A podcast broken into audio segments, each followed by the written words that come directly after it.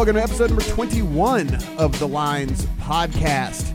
Joined each and every week by the brightest minds in all of the gaming industry. My name is Matt Brown, joined this week by Brett Collson, Eric Ramsey, and the debut of the sultry voice of Adam Candee. Adam, we are very happy to have you here. Uh, reading all your stuff over on legalsportsreport.com, but uh, glad to get your insight into some of the stuff that's going on in this crazy gambling world. Hey man, anywhere you where you want to describe me as sultry, I'm there. Yeah, yes. that is a sultry voice, isn't sure. it? Isn't it though, uh, guys? As usual, please go to iTunes and subscribe, rate, review, unsubscribe, resubscribe. Apparently, they have not fixed this glitch yet, so do this thing. It will shoot us up the it'll shoot us up the charts, and you want everybody listening to this because. Uh, yeah, we need smart people listening to this, and we'll get to a little bit about that a little bit later. And of course, if you want to send us any feedback, podcast at the lines Com. We will talk the New Jersey numbers, and they were quite impressive. We'll talk a couple of launches that happened in New Jersey as well. And we'll talk about an opinion piece that appeared on the lines that got everybody in sports sports gambling Twitter all riled up. But first, quick hits here. FanDuel Sportsbook open at the Greenbrier, Eric. Yeah, it's open. We have two sports books now in West Virginia. Uh, the first one at Hollywood opened earlier in the month, and now Greenbrier open. The problem is you can't really go there. Uh, it's a private resort. Uh, memberships are more than thousand dollars, but uh, there is a FanDuel branded sports book open at the Greenbrier in West Virginia. Now, Adam, this seems to be more of an online slash uh, app play here when it comes to FanDuel than anything else, because as Eric just mentioned, unless you live within the Greenbrier, which the minimum apparently house that you can buy there is close to a million dollars, and the you know if you're not a member of the tennis and golf club there, then you can't really uh, and and or staying at the resort, you can't frequent this this this sports book that's going to be going on there. So it seems like this is more for FanDuel from the app side of things, right? Yeah, there are five friendly tellers waiting at the window, and I don't know who they're talking to right now because there's no way that they have enough people to fill everything up at that book. You're looking at memberships that start just under two thousand dollars at Greenbrier, and in the end, for FanDuel, this just gives them the reverse of New Jersey because now they actually have a market advantage being able to jump in in West Virginia and be able to able to get mobile going while DraftKings is still looking for a partner in West Virginia. Brett, you know, after 7 p.m. at the Greenbrier, in order to enter the casino, you have to wear a jacket. Do you do you even own a jacket? uh probably nothing fancy enough to get into that place. You'd have to you'd have to rent a jacket from these guys. Yeah, I probably would. And and then give them all your money as you sat there at the table games. Oh man! Literally so lose the jacket off your back. You right? lose the yeah. They would take it right back from you for sure. um, a new state, some sports betting progress being made in Arkansas. Eric.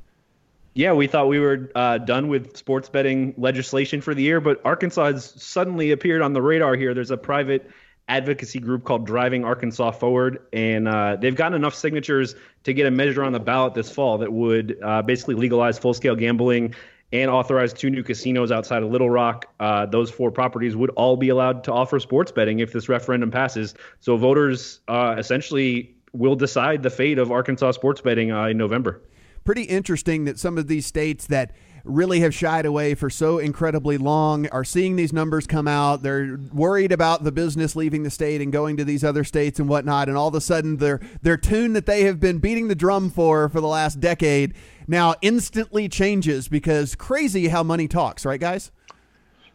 Oh my gosh, no question about it. And they can look right over at Mississippi and see that Mississippi basically has the South to itself right now. We're still patiently waiting for the numbers to come out on the first month from Mississippi, but we know what college sports means down there, and we know that Arkansas wants to get in and get their piece.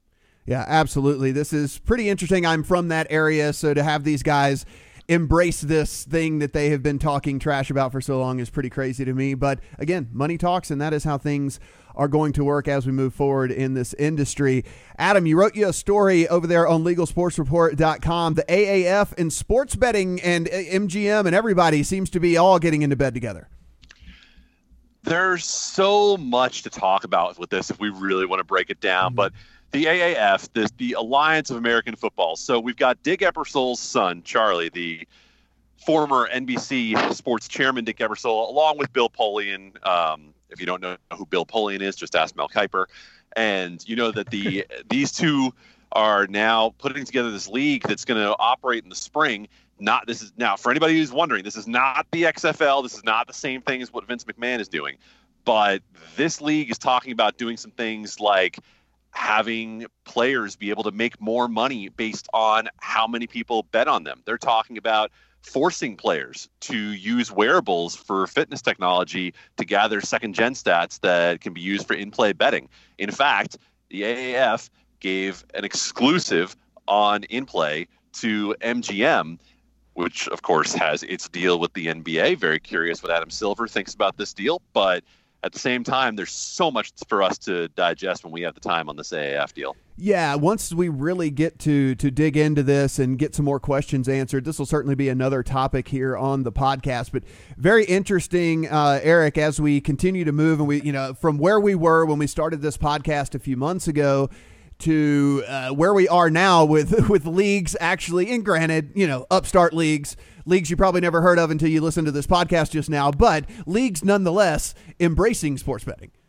Yeah, well, we talked about this with the XFL as well. These, you know, obviously these upstart leagues, but even some of the lesser import, lesser popular U.S. sports leagues, the NHL and things like that, tennis and golf could could re- really need to do whatever they can to uh, to endear themselves to the sports betting industry. It's yeah, you know, maybe this is taking it a little too far. Was something we'll talk about later. I'm not not sure how I feel about this, but uh, the fact remains, if you're looking to capture an audience in sports, betting is going to be a, a part of what you need to to embrace.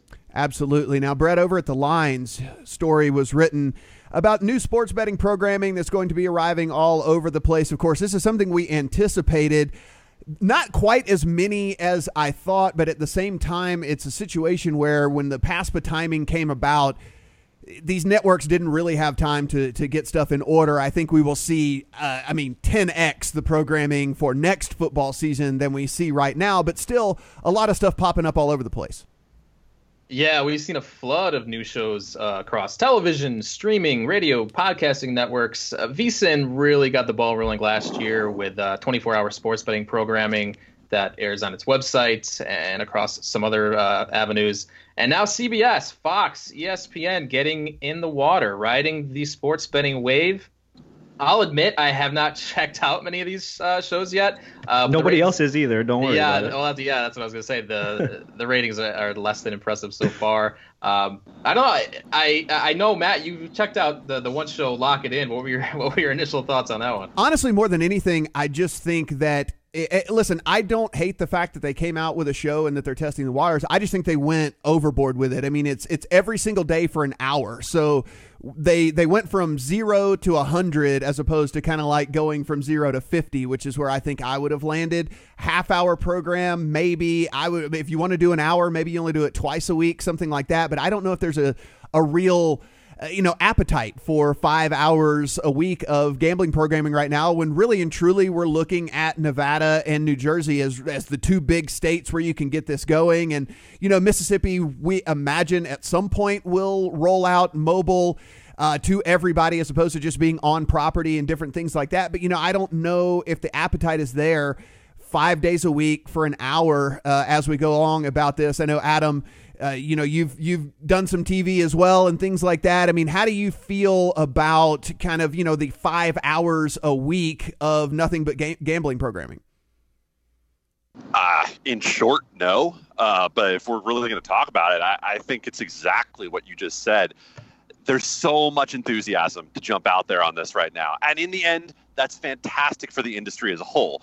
However, there's going to get to a point of saturation here really fast where there's not just not that much to talk about. And hey, I mean that doesn't stop sports talk radio on any given day not having much to talk about, but when it comes to the industry in specific, not only are you potentially going to deal with saturation, but are, do you really have the right people doing all of the talking head stuff at this point? I think it would have been a little smarter to roll out a little slower, but you know we're here now.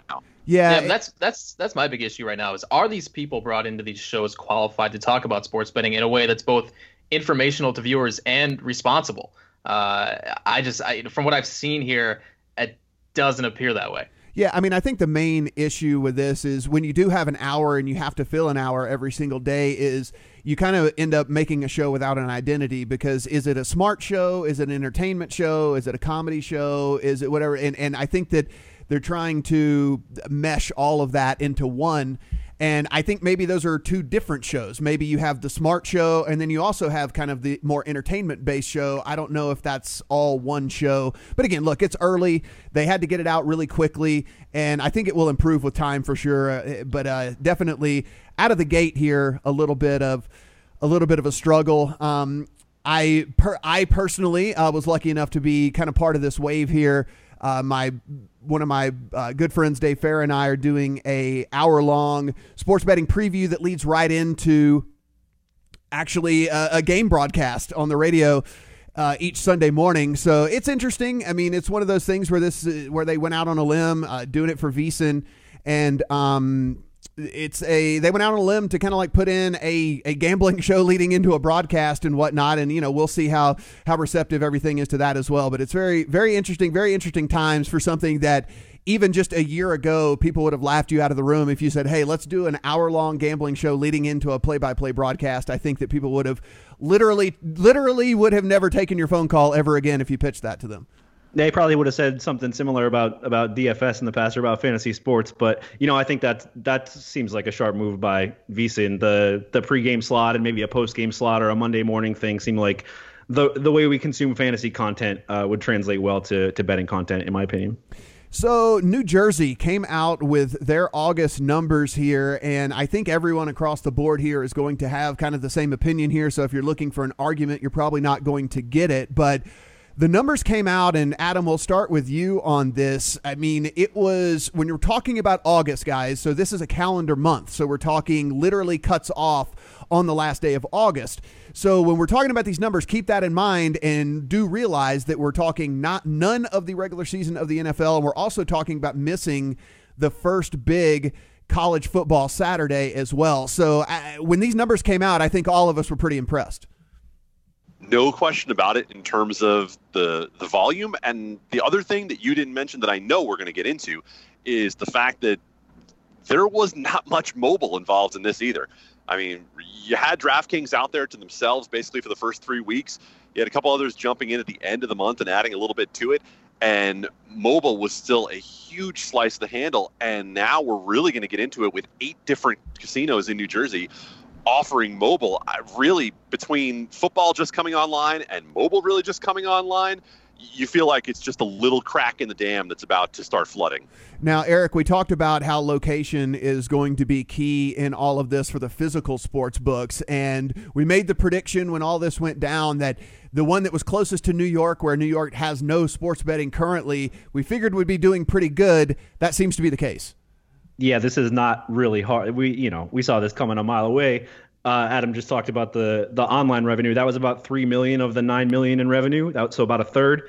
Another third came from Meadowlands by itself, just about three million in revenue uh, for the month. They, you know, anecdotal reports say a, a, ton of action on the preseason game for the Jets and the Giants, which bodes well for football season.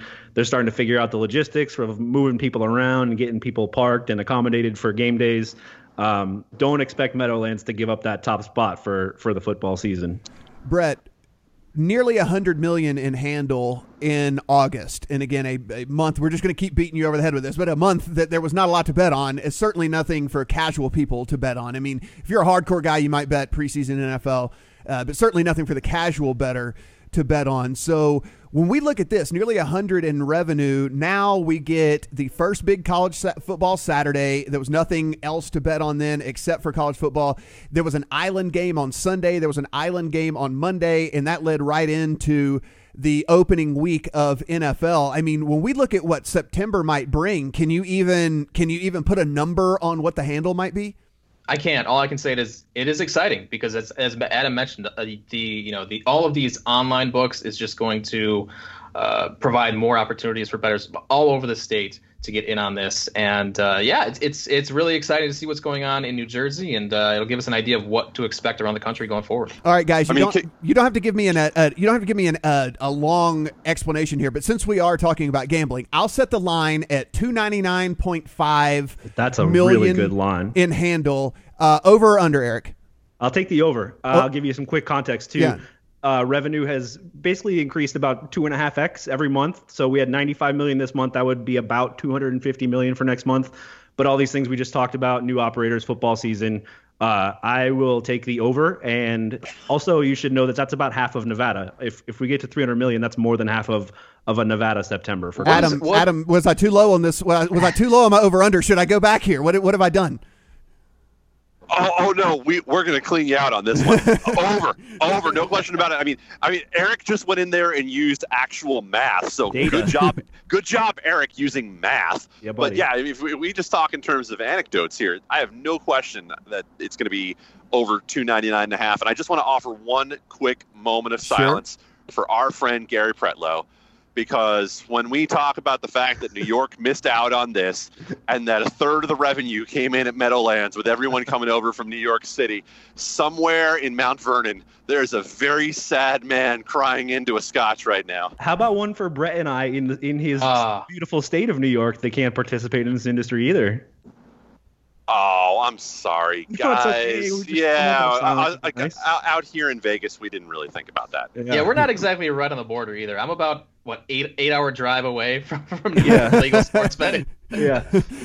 Uh, all right, Brad. I got the, I got two overs. I assume you're you're you're going with the over as well, huh? Oh yeah, I'm gonna tell these smart guys for sure. Yeah. All right. All right. No, well, I I I messed up the line. I will try to make a better line after September. How about that? Well, let When me ask the- this. Let me ask this. What does the usual bump in Nevada look like from August to September? Do we know?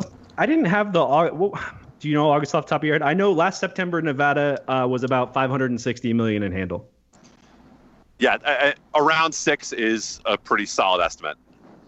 Okay. This is going to So be. a- in that, I mean, we're you know we all smashed your over, but that is a really big number in a vacuum. 300 million up from you know 95 million. We're we're talking about we're getting into the really juicy numbers for New Jersey here. Yeah, it, it definitely is, and I think I think when these, if the we, we talk about these lawmakers already kind of changing their tune, I think when they see the September numbers, we're going to see a lot of lawmakers changing their tune because they're going to say, "You got to be kidding me! How how are we letting this money?" Uh, it- it- one, how are we not allowing this money in our state? And two, for the bordering states, how are we allowing this money to leave our state and head elsewhere? Uh, Eric, before we get off of, of New Jersey here, you just uh, put out a nice little a nice piece over on LegalSportsReport.com. Uh, very long, and I don't I want people to go over there and read the whole thing. But can you give the cliff notes? Uh, you were able to talk to a regulator. This was actually testimony from the the director of the DGE in New Jersey, David Rebuck. Uh, he was speaking before a committee yesterday, and he basically gave the whole State of the Union. He's he's really sharp about sports betting. You should listen to every word he says.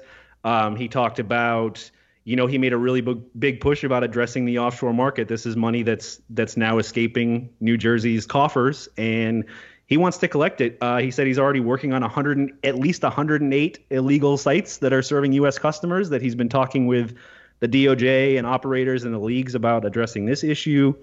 Uh, he also said he's working with the leagues on integrity, which you know we, the state and the leagues don't get along so great in New Jersey. But uh, when it comes to integrity, they're on the same team. They've already talked through a couple issues since launch on the integrity side. And yeah, really the, the big takeaway was was that uh, about offshore operators. He has a serious appetite to go after them. Not really clear exactly how much he can do on his own, but he's starting to at least get the troops together for for an attack.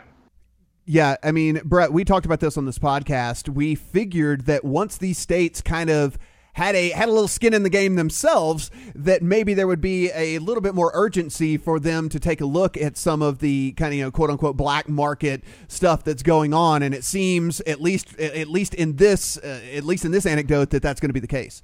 Of course, and good on them for getting at this early, uh, because this, it needs to happen. There, there is an actual war going on right now between legal sports books and offshore books in the U.S. right now. We've seen in the, in the marketing dollars that the spend that these offshore sites are using right now to attract uneducated bettors who might not realize that these sites are offshore and not legal in the U.S. So yeah, it's it's important for the states to get in early.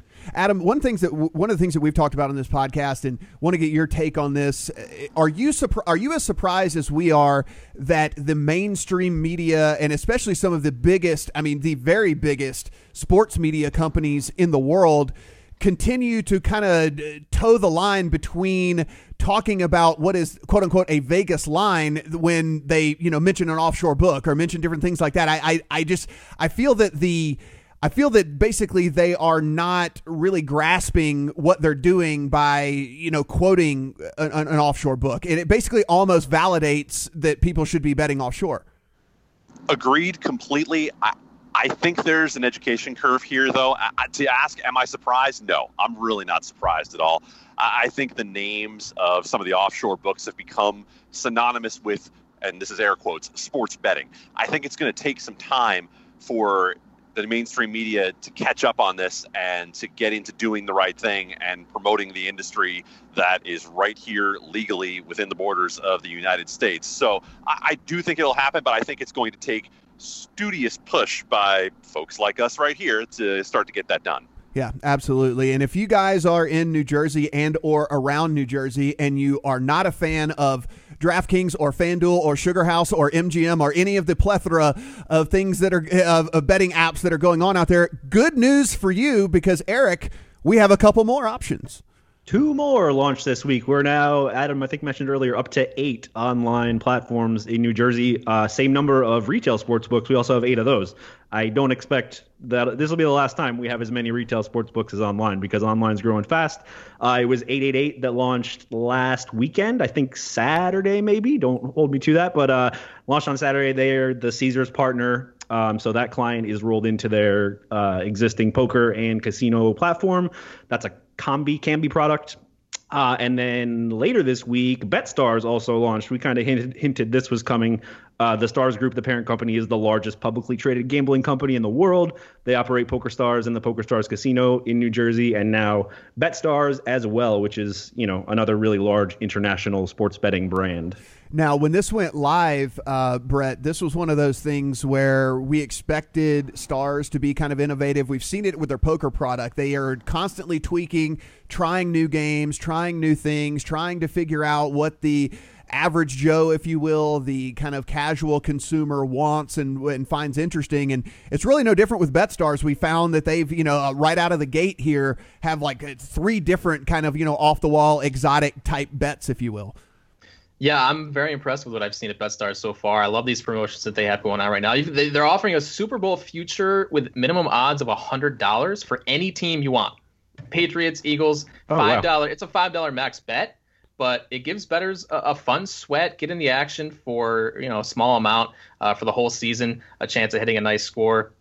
Also, penny penny bets yes. on some events, Yay. which is awesome. Give the casual bettors, casino players, poker players a taste of sports betting without having to put a significant amount on a game. I really like what I've seen here from BetStars, and it's it's no different than really what we've seen them do uh, with the poker, uh, with you know catering to the casual player. You know, Adam, this is one of the things you and I live in in Vegas, and we've obviously been around these mega gaming corporations and sportsbooks for a long time. I think that is going to be the biggest shift for in at least in mindset between these kind of online companies that are coming in as opposed to the companies that are traditional in gaming around here is the fact that these these uh, we've seen out of the gate here with BetStars, with FanDuel, and with DraftKings that they are going after the casual player and going after the casual player hard. I mean, the thought of a minimum die, uh, you know, we saw 10 cent was the minimum bet at DraftKings when that came out, and we were like, you got to be kidding me. And then here comes BetStars with a minimum bet of a penny on some events. I mean, listen, this is one of those things where they're trying to ca- literally cast the net as wide as humanly possible. And I think that I think we're going to have to see a shift from some of the bigger traditional gaming companies. Uh, you know, uh, definitely the ones here in Las Vegas and stuff. If they want to compete for that business. You and I know enough people in this town, in this industry, to know that the size of the market, the what is the sports betting market, really hasn't changed that much. I mean, it expands and contracts a little bit. You, you have your sharps, you have your guys who, who make their living this way, but it hasn't been this sort of opportunity. And this is the sort of thing that I think we can talk all we want and throw the AGA stats about 250 billion out there. And, you, you know, it, all sounds like big stuff out in the ether. But when you can grab on to something like this and say, wow, these are the sorts of things that a casual bettor is going to look at and go, oh, I can do that. And then you start to understand just how many people that these online books are looking at, that the pro sports leagues are looking at, that everyone is looking at and saying, oh, we can bring them in. We can give them just that little taste on a 10 cent line or, or a penny line and get them into this and then see where it goes. That's what really starts to give me a sense of how big this market can become. Yeah, and I am I am listen, I'm a fan of any sort of innovation in things. And you know, look, some of these things they've got going, uh, they've got like a it's basically like a if you're, if you're familiar with the poker, it's basically like a spin and go for betting and stuff. Now whether Yeah. that will work out, I don't know. It might crash and burn, but at the end of the day, I'm I'm okay with them trying this stuff because I think they will need eh, people will need to continue to gamify things. We saw it come through today, and I we put it we talked about it a little bit in the company Slack. Was that you know FanDuel basically came out with it's basically player props, but it's it's strictly based off of fantasy points on FanDuel, and I think stuff like that. I think people want these player props, and a lot of the times the traditional sports books, these player props don't come out until you know like Sunday mornings a lot of times. And now you're going to bet on you know who's going to score the most fantasy points on FanDuel. This is some stuff that I think a DFS player is already looking at anyway. So they might be now more curious into dipping their toe in the sports betting market because they feel like hey I'm already a DFS player I'm pretty good at DFS now I have a chance to sports wager on my DFS knowledge. So I think this was a very smart move on their part and I imagine that some of these other gaming companies will, will follow suit. I think you have to, with the landscape getting a little crowded, uh, new operators are going to have to find little differentiators to set themselves apart. For some people, it'll be their brands. That's certainly the case for DraftKings and FanDuel, and for you know, BetStars has incorporated these these features that PokerStars players are familiar with that makes it a little more accessible. So, yeah, it's not just um, offering the best lines. There's more than one way to to compete in the marketplace. Absolutely, and something we're going to touch on here very, very soon. But before we do that, let's talk about. Let's talk about a federal. We hear this all the time, and I guess there are rumors that there might be a committee that meets some sometime in the next couple weeks or whatever. But uh, let's talk at least, Eric, uh, about what we know about the federal landscape right now. Yeah, so we know. I mean, we've this is something that kind of comes up quickly every week. We have, uh, you know, Senator Orrin Hatch has talked about uh, introducing federal legislation, and so has Senator Chuck Schumer. We also have uh, an existing measure from a New Jersey Congressman, Frank Pallone. Uh, on the same day that the Supreme Court was hearing oral arguments on New Jersey's case, Pallone was introducing a federal uh, framework for legislation, the GAME Act. So this was back in December. Uh, sounds like now he's going to pull the plug on that and sort of abandon that effort. Um, wants to leave things to the state. The American Gaming Association, of course, supports that. Uh, supports you know state-based regulation. Um, so you know it's good that that uh, that uh, Pallone is not moving forward with federal framework. We don't necessarily think that's the way to go. The only problem is he was sort of the ally at the federal level. His his framework was you know New Jersey centric and sort of friendly to to the industry. So we've sort of lost an ally at the front of this charge in Congress, it seems. Adam, when we look at this on a federal level, it seems that it, not that we ever considered that this was a, a, thing that could possibly happen here. I mean, it's always we see these things pop up all the time, and they make all the headlines, and then really no action ever gets taken. But to see them go ahead and pull this at this level and say like, okay, we're going to hand this over to the states, I think that at least if you're in a state and you're a legislator that was maybe on the fence about something, now maybe this is a, a little bit of the, a nudge you need where you realize like, okay, maybe this isn't going to get done at a federal level. If we want this in our state, we need to go ahead and act here there are two things that really jump out at me in, in the way this has all gone down. Um, the first one to me is I used to work in Congress. I used to work in the United States Senate. And the glacial pace of the way things tend to move is not surprising. I really was surprised to see Schumer and Hatch on the same page, though. That that's kind of surprising, and it's the only thing in all of this that gives me a little bit of pause to see two guys from so far apart singing from the same songbook. However, that doesn't mean anything is going to move that fast. I'm still with you there, and I think the state legislators are absolutely going to be able to look at that and say, "Well, you know what? Might be our turn." And if there was any fear, get in now and get something done and make it that much less palatable for people at the federal level to look at this and want to do it. The second thing that jumps out at me, and this is just playing a little conspiracy theory, and I want you guys to jump in on this as well. We talked about David Rebuck and the desire to go after the offshores, and that is a good thing. To really be able to get this done, you need the feds on your side, and you need that level of push to really be able to get it going. Is there any way in there that you guys see the possibility that we see some sort of horse trading when it comes to some level of not necessarily federal legislation, but some sort of federal encouragement and the potential trade back of, and we'll really put the DOJ behind this.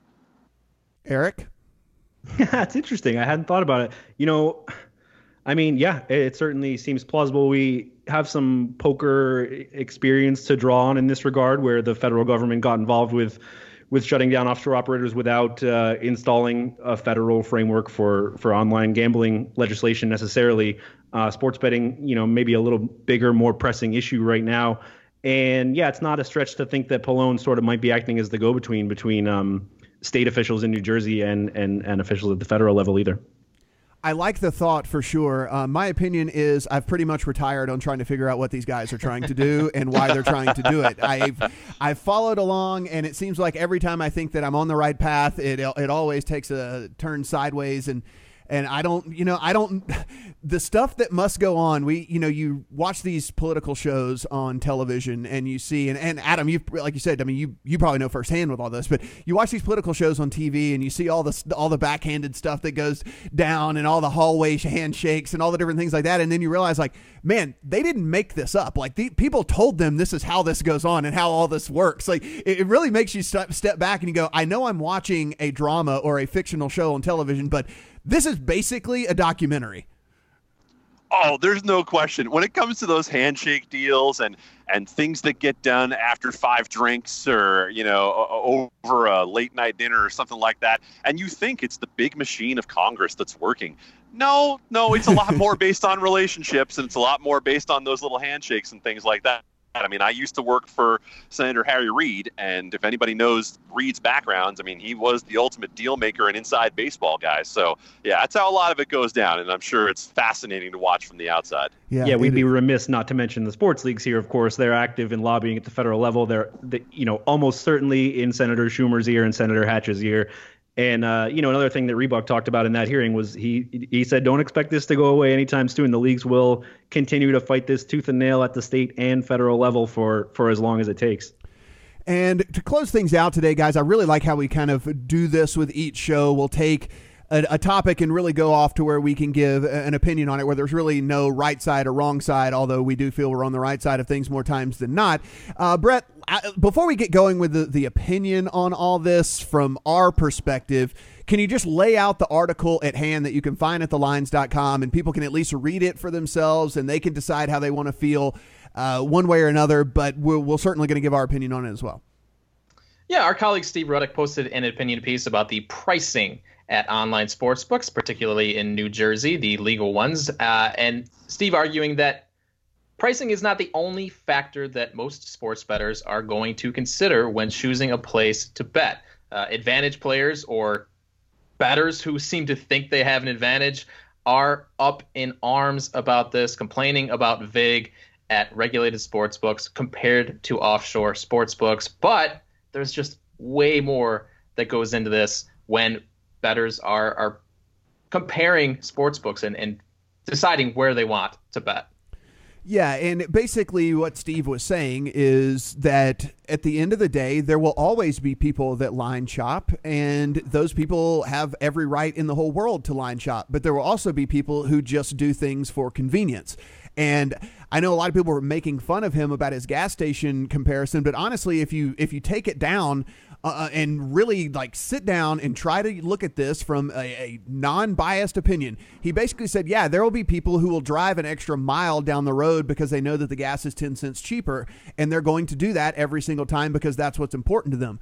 There are other people who their neighborhood gas station is a block away and it might be 15 cents more expensive per gallon, but they don't want to have to drive that extra mile. They don't want they don't care. It doesn't bother them. It doesn't matter to them that it's 15 more cents at that at that gas station. And uh, people were like joking about that comparison, but it really is right in line with what's going on here. There are going to be people who shop the lines at the various books. There are going to be people who download all 8 of these apps in New Jersey and before they place a bet, they are going to find the they're going to look up the line at every single book and they're going to make that bet at the place where they can get the best odds. There are also going to be people who download one app and just because that's the one app that they downloaded and they happen to like it and they like the way that it looks and they can find the bets they want to make, they're going to continue to use that app come hell or high water and it does not matter if they're paying a, a worse a, a worse vig at, at, at, you know at DraftKings or at FanDuel than you could get at, at at Sugar House or whatever it might be. So it's one of those things where I think that people are jumping up and down about something where if you really take a take a second and you step back and you look at it in the big picture of things and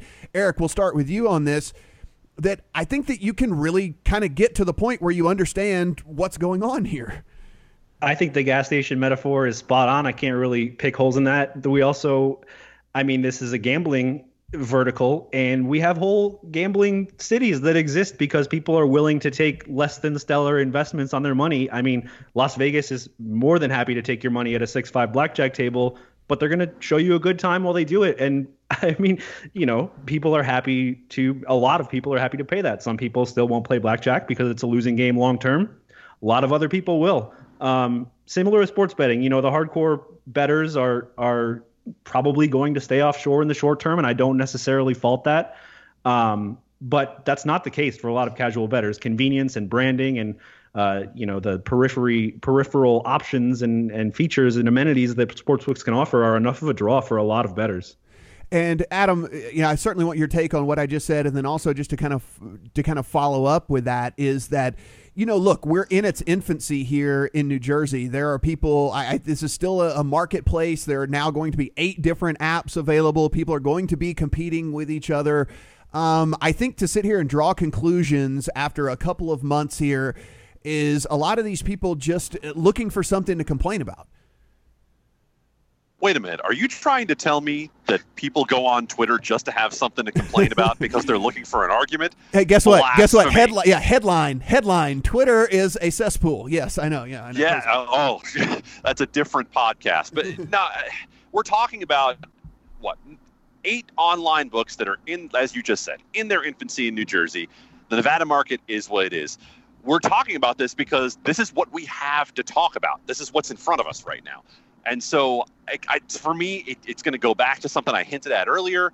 It, it's about market size and market share, and I don't think that the people who are getting on there and complaining and you know wringing their hands about all this understand just the scale that we're going to get into in this industry, and to understand that they've basically, you know, if you're a hardcore better, you've had the landscape to yourself for a long time, and this has been something that's existed as a niche and in the margins.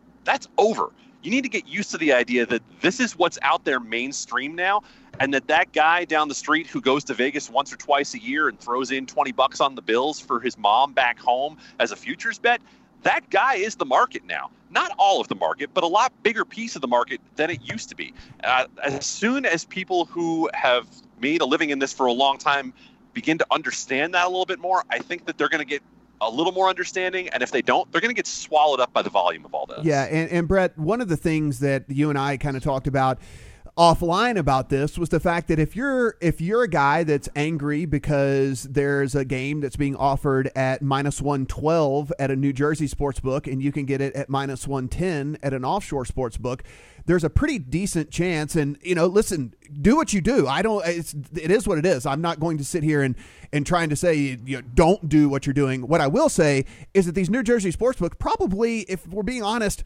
probably you're not their their their target customer anyway yeah, look, if you bet on sports in the US and you want the best prices, go bet offshore. The legal books aren't going to stop you. We're not going to stop you. David Rebuck might eventually try to stop you, but until then, go ahead. Like, if, if you think these sites actually care about you, these offshore sites, have a look at some of the offshore gambling sites that have vanished over the past decade. Poke around, see if some of these companies keep accounts segregated and, and your player funds safe. The fact is, we don't know how these companies are making transactions. We don't know how they're conducting business because it's all happening outside of our purview and that's a problem. So I mean, in, in New Jersey right now, you're paying more vague illegal sports books. It's going to cost more money for them to to operate a business. Think of it as a protection tax. Your money is safe. Every bet and account is tracked and overseen, and that I think is worth paying for. Yeah, it's funny that I think all of us have had our our experience in the poker industry used against us when we're speaking about sports betting we I don't know if anybody outside of the poker industry is more qualified to talk about the dangers of unregulated and this offshore gambling. We've seen this we've seen happened. this firsthand. We yeah. it's still it's still happening today. Um, you know, same sentiments. I don't fault anyone for doing what they're doing, but to expect us to promote, you know, to not promote a regulated industry over an unregulated offshore one is is out of line. And Eric, I think you just touched on something that I really did want to touch on here was the fact that you know through all of this, uh, you know, lots of personal attacks slung in my direction. I got a lot of stay in your lane and things like that, and um, I think my lane is probably the lane, to be perfectly honest with you, as compared to a lot of these people. I live, you know, they don't know my background. They don't know things that went on with with with me back in the day and how long I've been in this industry. And at the end of the day, I've had uh, you know, tens of thousands of dollars have vanished for you know for, from me and and from doing this stuff. And listen, I was young and I didn't understand the risks that were involved. And at the end of the day, there weren't really many options that were that were going on out there. And you know, it probably would have happened the same way. That said, that doesn't mean I can't live and learn. And I certainly have lived and learned. And I've lived and learned and I've paid the price through all of these things. And so for people to say, you know, stay in your lane, you don't know what you're talking about. I can guarantee you I know what I'm talking about. I lived it. I've lived through all of this stuff. And it's not just the poker industry. I had sports books disappear. I had sports books steal money from me. And it's one of those things where, you know, when I see these people say, like, you know, um, you guys are shilling and, and different things like that, reporting on the numbers that come out of New Jersey and saying that these are quite promising is not shilling for the New Jersey industry. It's called reporting the numbers. Eric, you do an incredible job at reporting. Adam, you do an incredible job at reporting. Brett and I do analysis, more opinion type stuff. For us to give our opinion on the reporting that you guys are doing is not shilling, it is giving analysis. And if you look at the numbers, 100 million coming out of New Jersey in the month of August is something to be like eh, something to, to raise your eyebrows. These are certainly things that we should be looking at and saying, wow, this is encouraging. And for you to say, well, why aren't you talking about the VIG? Because the VIG is not part of the story. The story is how much handle this going on. The story is how much online business they did. The story is how much they, uh, they did this with one app in the market with no football that's going on. The VIG is not part of the story. So all of these attacks and all these people jumping up and down, it's kind of crazy because at the end of the day, I don't think they're the guys that are going to be playing in New Jersey regardless. It doesn't matter like it doesn't matter what the vig would be because it's never going to get to what these uh, to what some of the vig is going to be these offshore books and if that's what you're looking for, you're betting there for life anyway. You're not going to be betting at these legal sports books as it is. So for you to come and attack us and say that we don't know what we're talking about, it just seems like misguided anger to me. The shill thing well, is I'll, go ahead. Oh, there's one thing to add to that. Okay, so we're not talking about the vig, right? Go ahead and look back on the Legal Sports Report archives. We've talked plenty about it.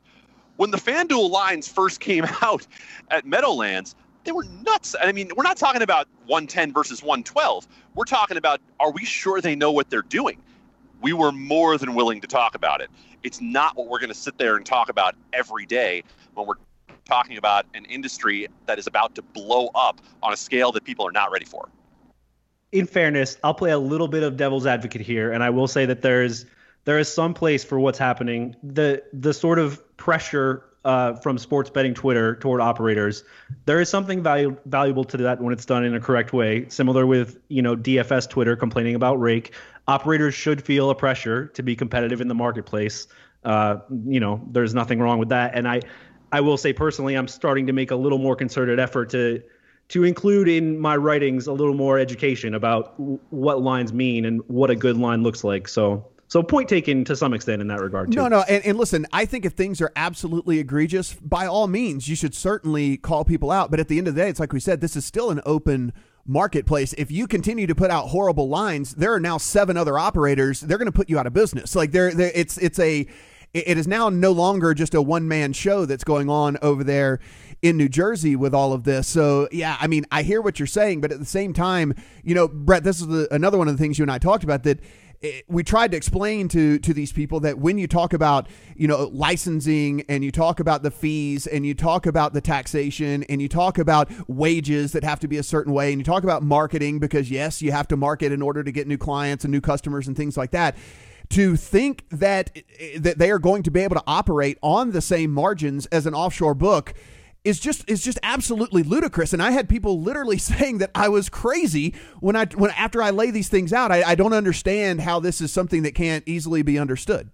Yeah, these offshore books have a huge advantage right now because they don't have to pay for all these fees, and that's that's one of the main reasons here. We have to we have to get rid of the we have to weed out these offshore sites because it is really right now it's a hindrance to what the possibilities are of legal sports betting in this country.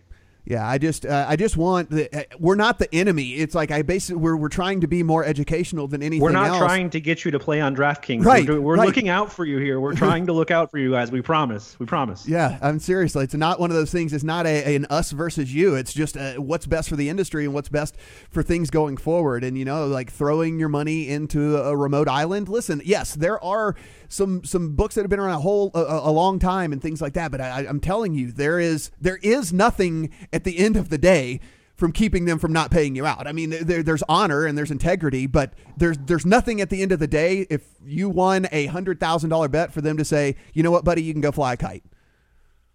And it's happened, like we just talked about. We've all seen it happen in poker. There, it's happened in DFS. It's happened in sports betting. These are. This is not just a hypothetical. These are things that actually happen in the unregulated world. Absolutely. Guys, this has been an awesome episode. We were out of here in 45 minutes like we were aiming for. Adam, is there anything with your sultry voice? What what can you say to someone? Do you need like a tagline essentially with a voice like that when we leave these shows? Like you need to give like a little line that everybody knows it's Adam's line. I'm going to let you guys work on this a little bit because marketing is not my thing. But I will tell you that when I had a newspaper column every week, it was called Sweet Talk. There you go. there you go. See, I like this. I like this a lot. Uh, thanks for being here, Adam. If they want to find you on the Twitter machine, where can they do that? Uh, the very cleverly named at Adam Candee. Uh, very, very, very good. Very good. Uh, not spelled like the candy that you eat, though. I don't know what you're going to find if you go there. That's basically the offshore book version of Adam Candy. Don't go there. Yes, uh, it's it's a, a couple of E's there, guys. Uh, Brett Collson, if they want to find you on the Twitter machine, I am at Brett Collson. and Eric still underscore yeah.